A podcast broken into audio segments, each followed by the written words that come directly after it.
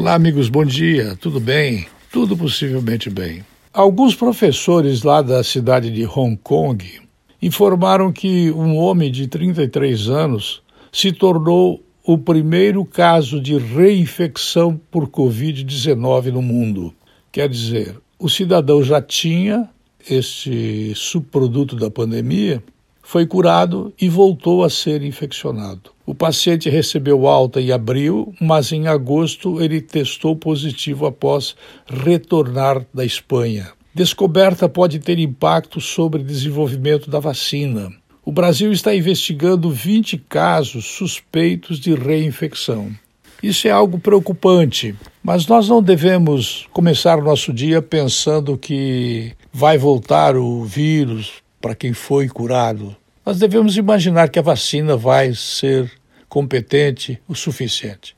Eu só peço a vocês para nós termos cuidado na opção pela vacina. Eu acredito no Ocidente.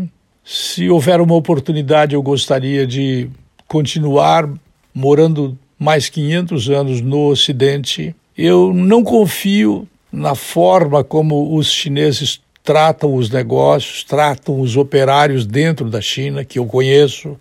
Eu não conheço toda a China, eu conheço a árvore, eu não conheço a floresta da China.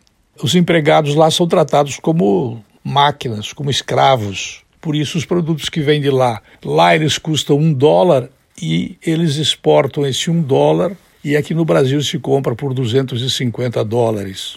Uma comparação próxima não exata, não científica, para você ter uma noção por que, que a China exporta tanto. Mas os trabalhadores lá, quando eles podem fugir de lá, eles fogem para os Estados Unidos.